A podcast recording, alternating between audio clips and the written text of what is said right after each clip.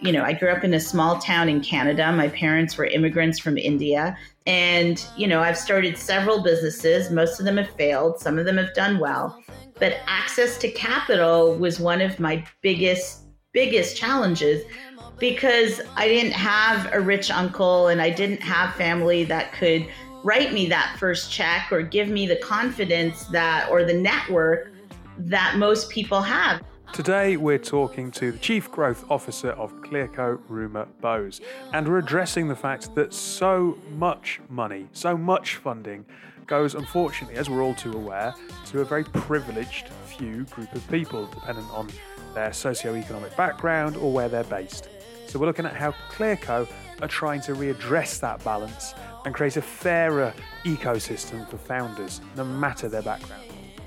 This is Tech Talks, your twice-weekly technology podcast with myself, David Savage, powered by the Harvey Nash Group, bringing you interviews from leaders across the industry and a little bit of technology news. On today's show, I am joined by Amber. How are you? Yeah, I'm good. How are you? Not too bad. Did you have a nice weekend? I did. I watched well. I mean, how could you not when the football was on and we won? Like, it was just, you could have had the worst weekend ever, but that just, that would have saved things, right? It was very odd. I mean, it was a bit like the Sweden quarterfinal three years ago in the World Cup when it was all like, oh, God, it's England. And oh, actually, this is quite easy. Um, it did. I'm sure that Wednesday won't be quite the same. Yeah, that's what I'm thinking. Although it's really weird because I think it's going to be a much tougher game. But then some people that I've spoken to are like, yeah, it's going to be a walk in the park. I'm like, oh, no, I, I don't think it is. So, so the people that said it's going to be a walk in a park have probably ignored the fact that in the, inside the last year, I think maybe eighteen months, we've played Denmark twice. And they've beaten us and we've drawn with them.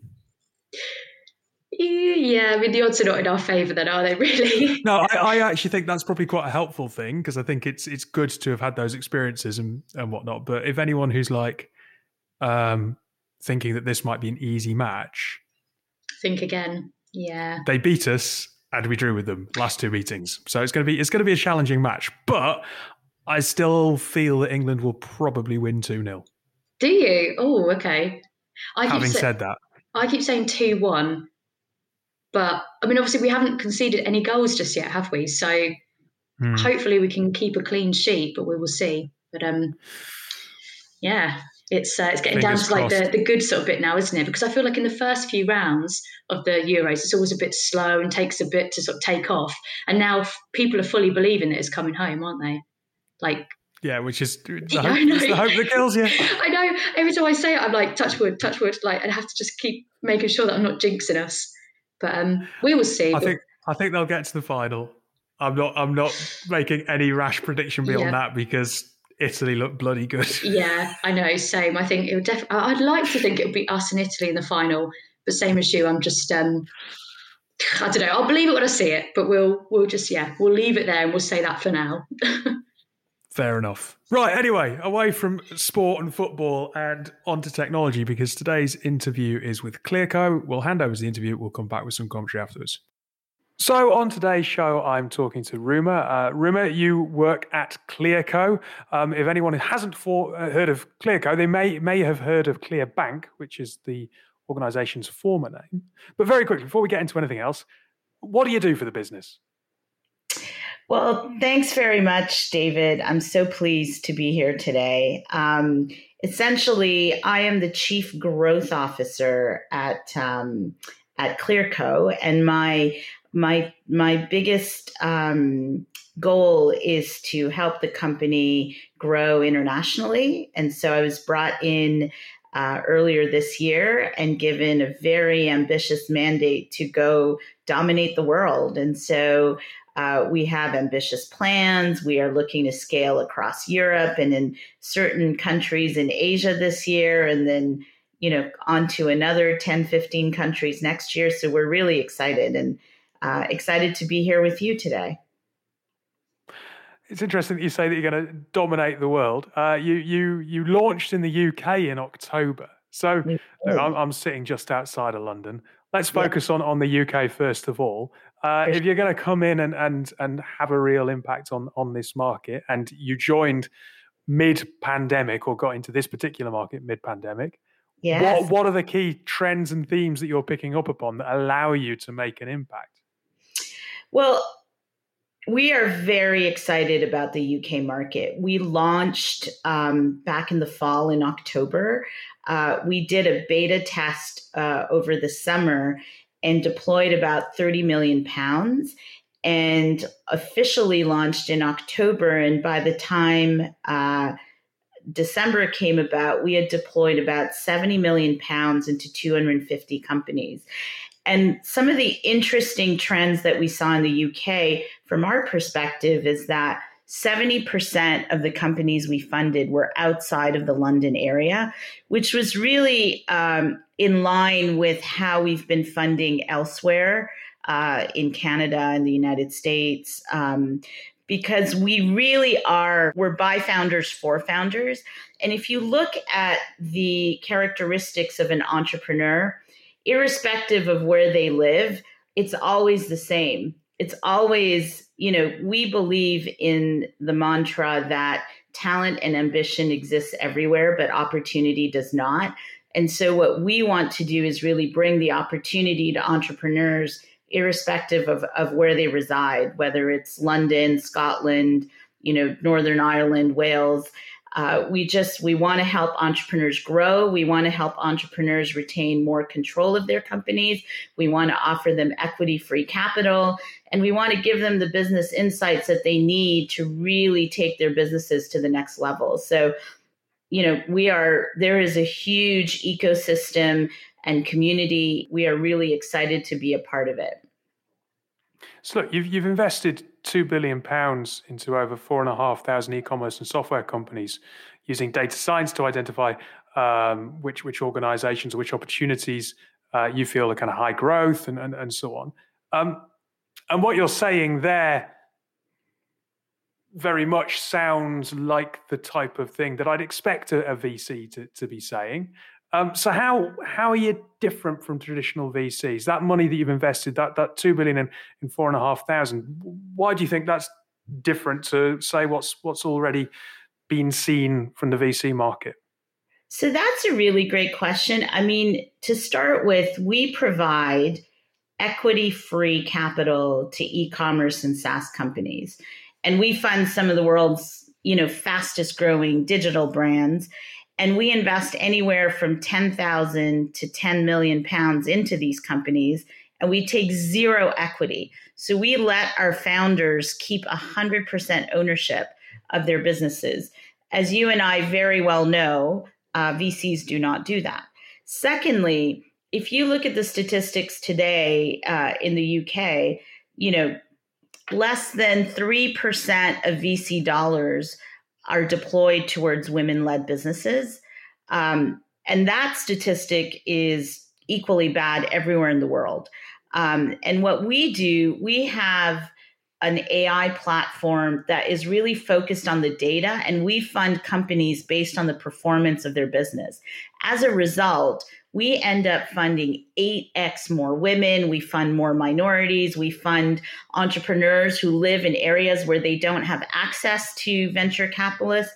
And so, you know, it really is about the opportunity, you know, to get, we're, we're, we're, we're trying to democratize access to capital.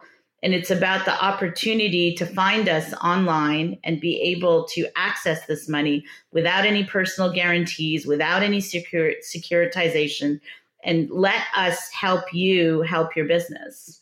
It's kind of interesting listening to your talk there, because you started by saying that what makes a su- successful entrepreneur doesn't really change.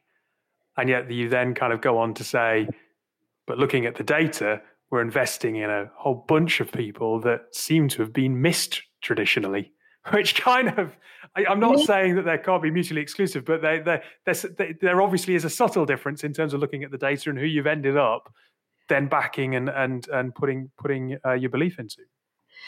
So maybe I didn't communicate that effectively. The characteristics of an entrepreneur, an individual who has an idea they want to bring into the world and and share it and, and grow their business, um, that exists everywhere. That ambition exists everywhere, be it the U K, the Netherlands, China, India, et cetera, right?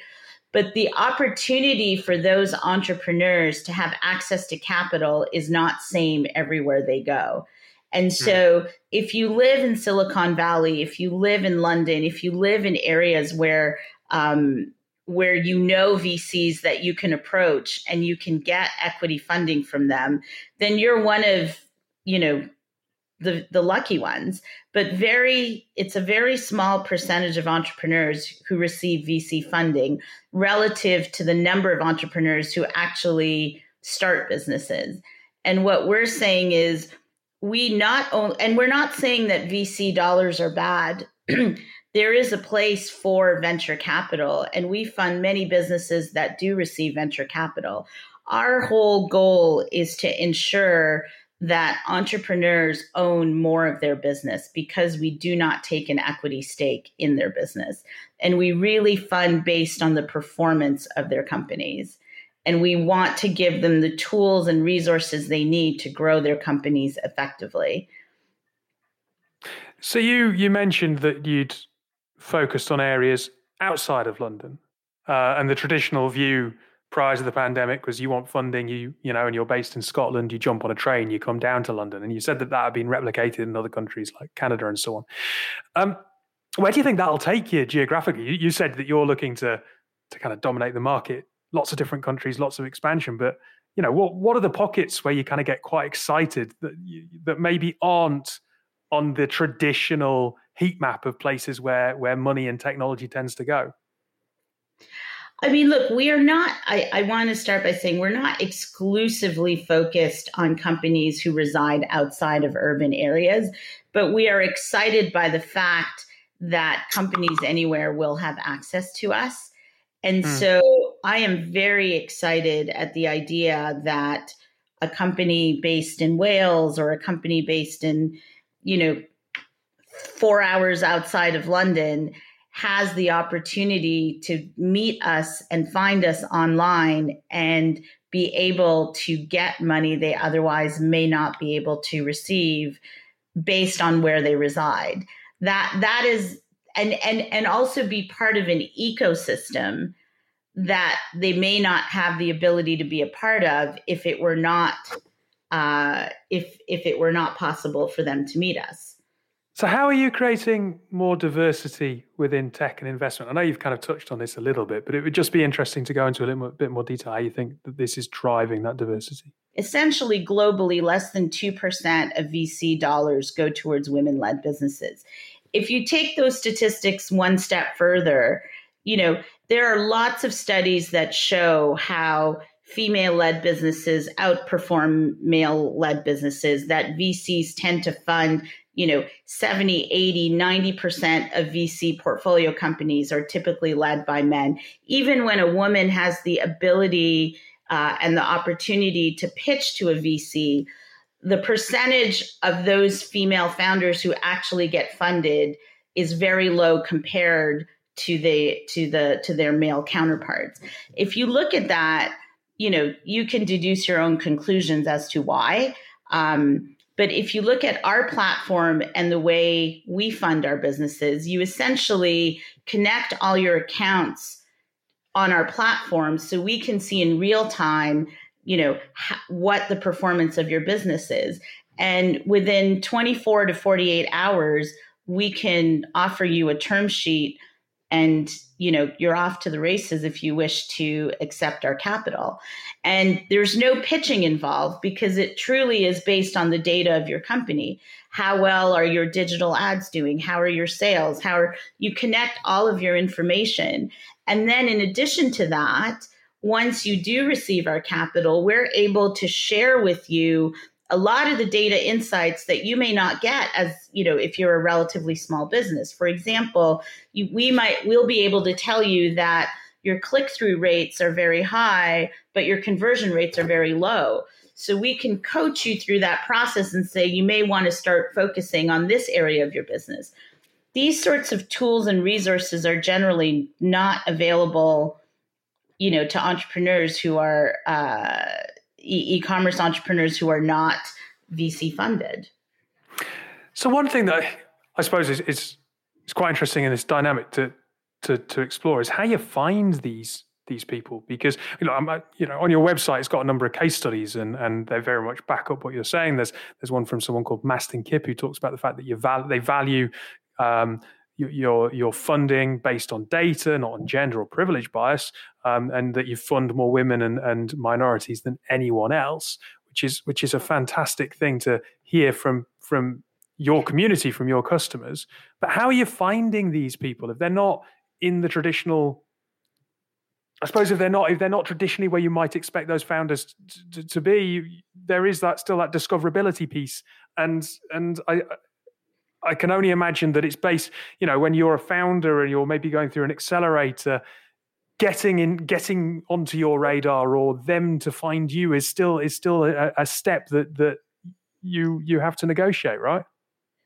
That's a great question, David. I hope that all of your listeners can hear me today and get in touch with us.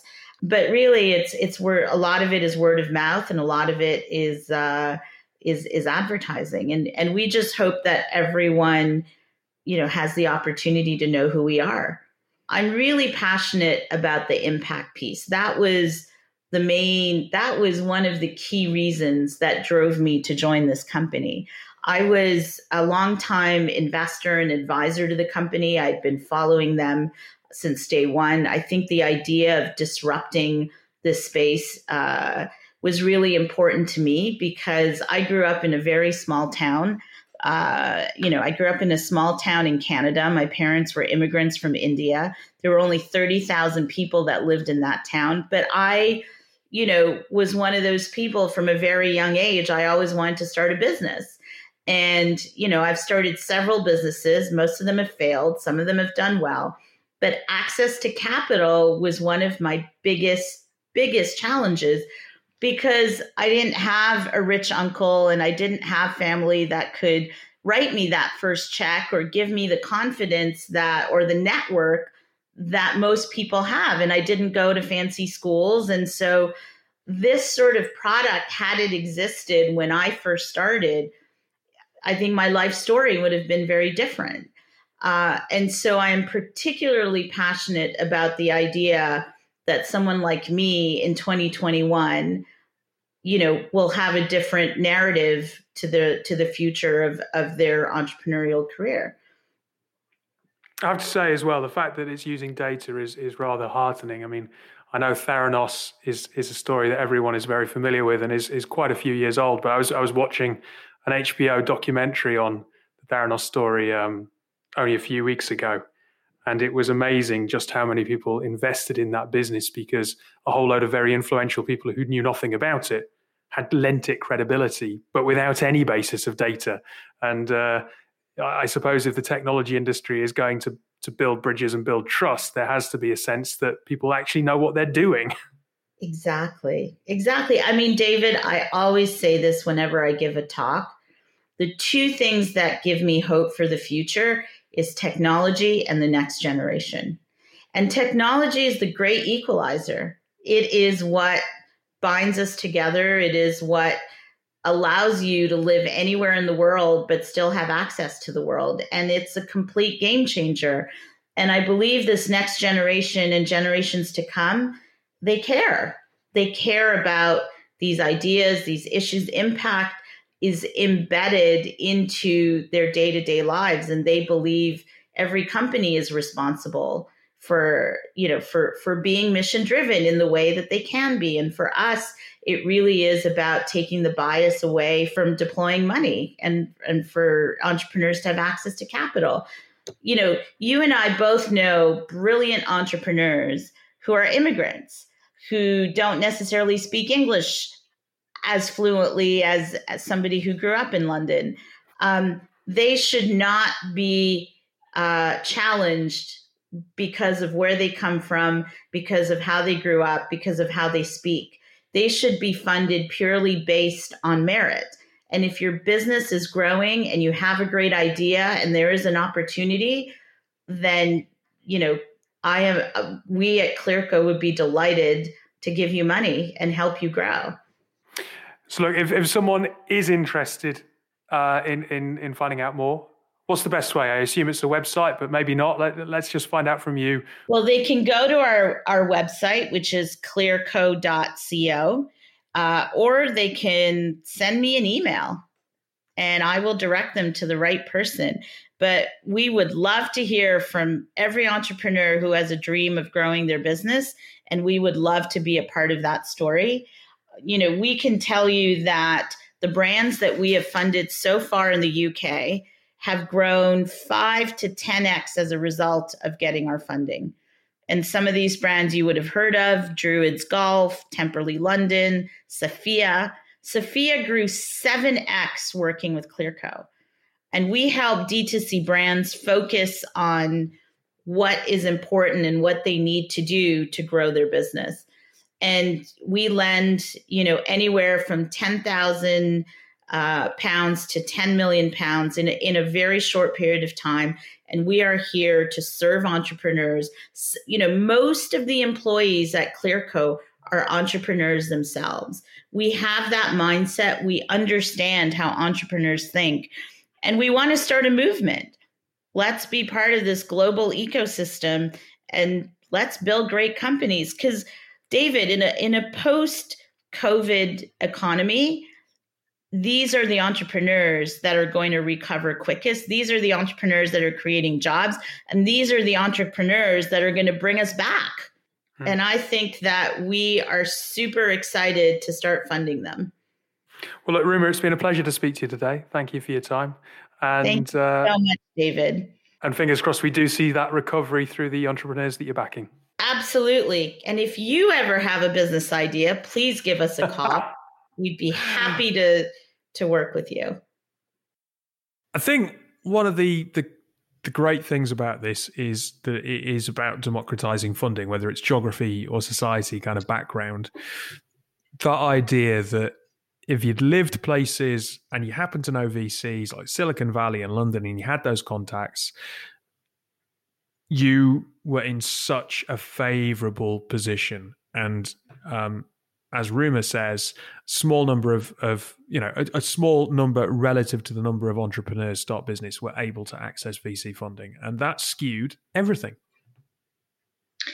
Yeah, because I, I see what you're saying, because she obviously says that, well, yeah, like there's, there's places that you could live, or I, I just like the point that she said around like, they're basically just trying to be super, super inclusive, aren't they? And just like, it's, if you've got a great idea, if you're an entrepreneur, you've got like a vision and you've built a business, like they are willing to, to invest. I mean, obviously it's not as easy as that.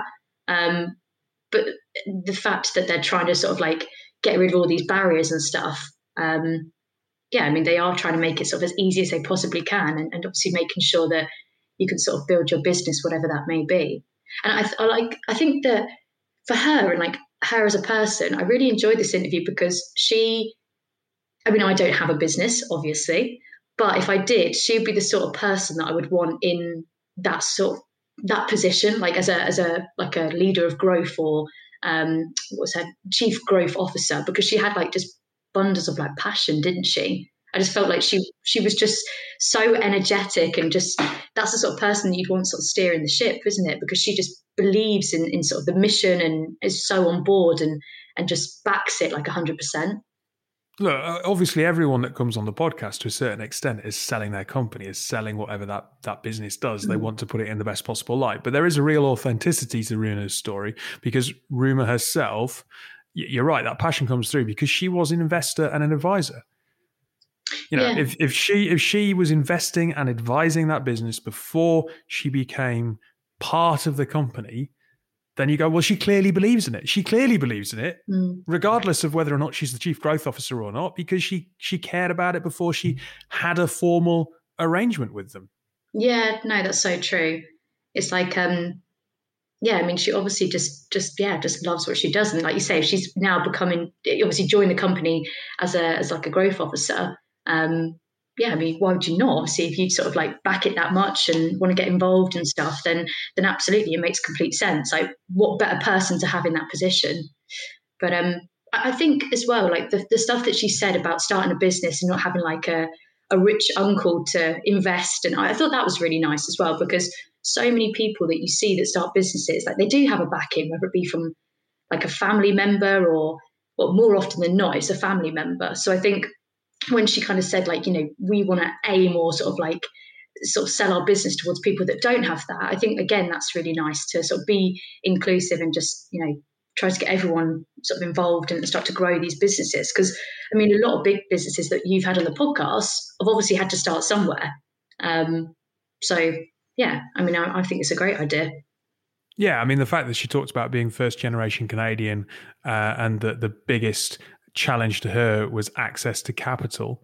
And as you said, she mentioned specifically no rich uncle, no fancy schools. And it's tricky, isn't it? Because if we've got people that we know that can help us, then we're going to use them. Hmm. So you can't really be kind of, you can't be churlish about the fact that if someone happens to have a rich uncle, well, great, because if you had a rich uncle, you'd use your rich uncle. Yeah, no, there is there is that bias of privilege, and like that Theranos example that I used, like the way that that um, that the C E O Theranos was able to use a network of individuals uh, by giving like internships to grandsons of, of you know former secretaries of state and so on, and. And that soft power network that that it gave the business mm. that was totally illegitimate, and it wasn't based on anything, and it turned out to be a horrible lie. Um, but this sheen of legitimacy because of the people involved, it's it's not fair. And where where that you know that that is that is a perfect example of where this bias of privilege goes horribly wrong. And here comes a business that goes, no, we're gonna we're gonna have a look at your data. We're gonna think about how your digital ads are doing. We're gonna have a look at tools that help understand your click-throughs versus your conversion rates. And and that's what the market needs. Yeah, definitely. And I think you're right. Just been going back to your your first point around, you know, if you had a rich uncle, like, yes, obviously you'd, you'd use that, right? Like everybody, I think anybody would be lying if they were saying that that weren't the case. Like everyone would can, like, would one hundred percent sort of take full advantage of that. But you're right. I think they look into things that are, you know, obviously, you know, the data and like you said, things like that and, and trends and digital ads, like all of that stuff that actually, you know, it, it, I think she used a really important word. Like she said a lot of things obviously around the investment and a lot around like the network, but she said, you know, we give companies confidence. And I think that's a really important thing, because if you had a business, sometimes all you need is someone to like fully believe and trust in what you, you're doing and, and sort of give you the advice and, and like say having that network around you. And I think when she said confidence, I was like, oh, that's, yeah, that's such a, a good point, because sometimes you do just need someone to sort of like, yeah, just, just sort of be on board with what you're doing. And then you get that confidence in yourself. And it's kind of mind over matter sometimes, isn't it? It's just about having that mindset and knowing that, yeah, actually, you know, someone believes in this and we can start to take this somewhere and this can grow and this can just get bigger and bigger. Yeah, absolutely.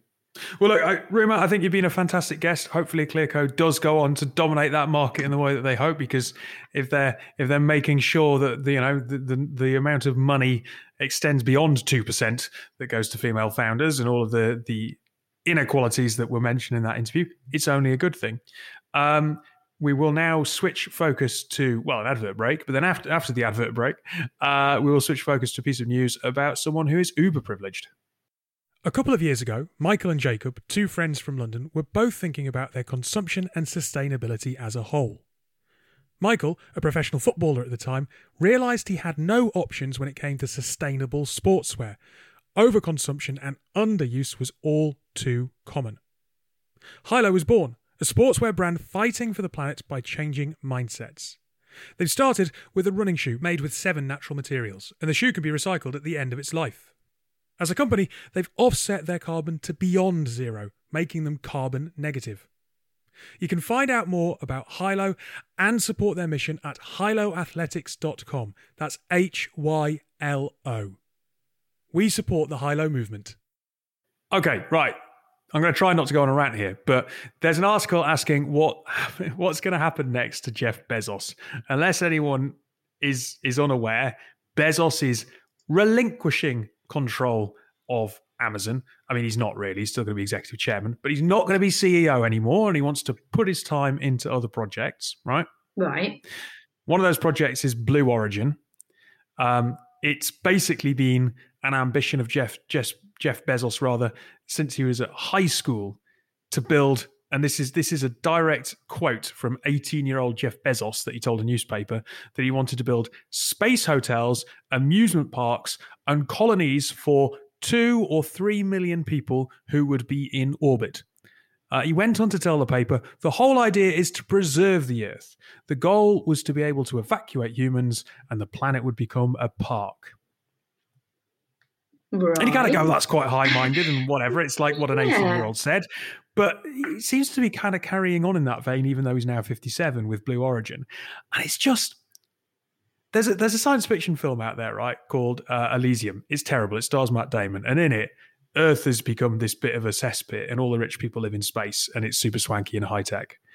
I could kind of see the reverse happening where Earth gets evacuated and only the uber rich can visit this wonderful haven that we've vacated. And it's like a five-star Bora Bora hotel that whilst the rest of us are in like Amazon-owned space stations and have to do exactly what we're bloody well told because we can't afford to go and visit the nice free Earth down below. I was just reading this thinking, this is not the way to look at rescuing the Earth. The way to think about it is not to build things and evacuate, but to actually tackle the problems that we're creating. Oh God, a lot of that just blew my mind a little bit because I feel like that sounds like a nightmare. That sounds like, and also it sounds like, definitely sounds like a Matt Damon film. Um, Oh, Elysium, yeah, Elysium's terrible. Yeah, I terrible. mean, he, I feel like he just kind of signs him up, signs himself up to a lot of terrible films, but that's a whole different point altogether. But that's, um, I hope he's not listening. Um, but yeah, that's, um, I don't even know what to say on that, to be honest. It all sounds a bit bonkers, doesn't it? It's, I just. The man's, the man's got a personal wealth of like one hundred ninety-nine billion dollars. He's one of the, well, he's the richest man in the world. He's one of the richest five people in the world. He's the only one of the richest five people in the world who's not signed up to Bill Gates's pledge to give away half of his uh, fortune to uh, charitable good causes. Mm-hmm. The only one. Now, obviously, we probably shouldn't um, chastise someone for, you know, because who's to say that if we had that much money that we'd give half of it away? But he's got that much that, oh, like, he gave he gave away two billion two billion dollars, and it was one percent of his wealth. If you had that much money, regardless of what type of person you are, like good, bad, horrid, like you, you, I'm sorry, but you have enough money to give some away, don't you? Like it's like whenever somebody, I do this a lot as well. Actually, I always ask people like, what would you buy or what would you do if you won the lottery? And if I won like a like a substantial amount of money, like there would one hundred percent be a big percentage of that going to charity or going to help someone. So in his position, with the amount of money that he has, I mean, come on, he can absolutely give some away. But I tell you what, this is a bit of a kind of unrelated point, but on um, on Amazon as a whole, did you see the news the other day? I think it was like I T V or no, I'm sure it was I T V. They did um, like a inside sort of footage of one of the Amazon factories, and they got loads of footage of the amount of wastage that they have. Did you see that? No. Oh, okay. So they're targeted every week to get one hundred thirty thousand items of wastage from each of their factories. Like, what? Why? I don't know. Just that's that's a target of theirs. So they're literally like someone had like an inside, like they were going around filming stuff, and um, yeah, look it up online. But basically, there was just like. Uh, laptops, there was mobile phones, like I don't know, razors, like all these electrical goods that were absolutely fine, and they just got chucked straight in the bin and then went off and and um, were scrapped or or dumped basically. Our, so, our message to Jeff, who's definitely listening, is instead of instead of building space hotels, tackle the inefficiencies of your own bloody organisation. Yeah, and then don't do the space hotels. It's just. It's one of those things, like you said, if he was eighteen, I think even eighteen is maybe a bit too old, but if he was young and you had this big, like, wonderful vision and you're like, oh, this is a really cool idea, like, I'm going to build all of this in space, like, fair enough. I mean, you're young, but when you're, like, like you said, fifty-seven years old and you still fully believe in this and sort of, like, plan it wow. out. I mean, I don't know whether he fully believes in it, but his well, Blue Origin seems to be kind of all about getting him into space rather than anything else. It's like, you could do a lot better with your money, but... Hey ho. But yeah, check out this this thing online of their wastage. Mm, have a look, have at, a look at that. Yeah, Not have a good. look. Not good at all. Well, look, on on more grounded earthly matters, uh, let's let's hope that England do well on Wednesday. Sorry to anyone else who's listening who's not English, but you know, biased here. There there is some bias here. We're both English. This is a podcast brought to you by some English people, so we obviously want them to do well. Uh, but we'll be back on Friday. I don't care. I'm not gonna-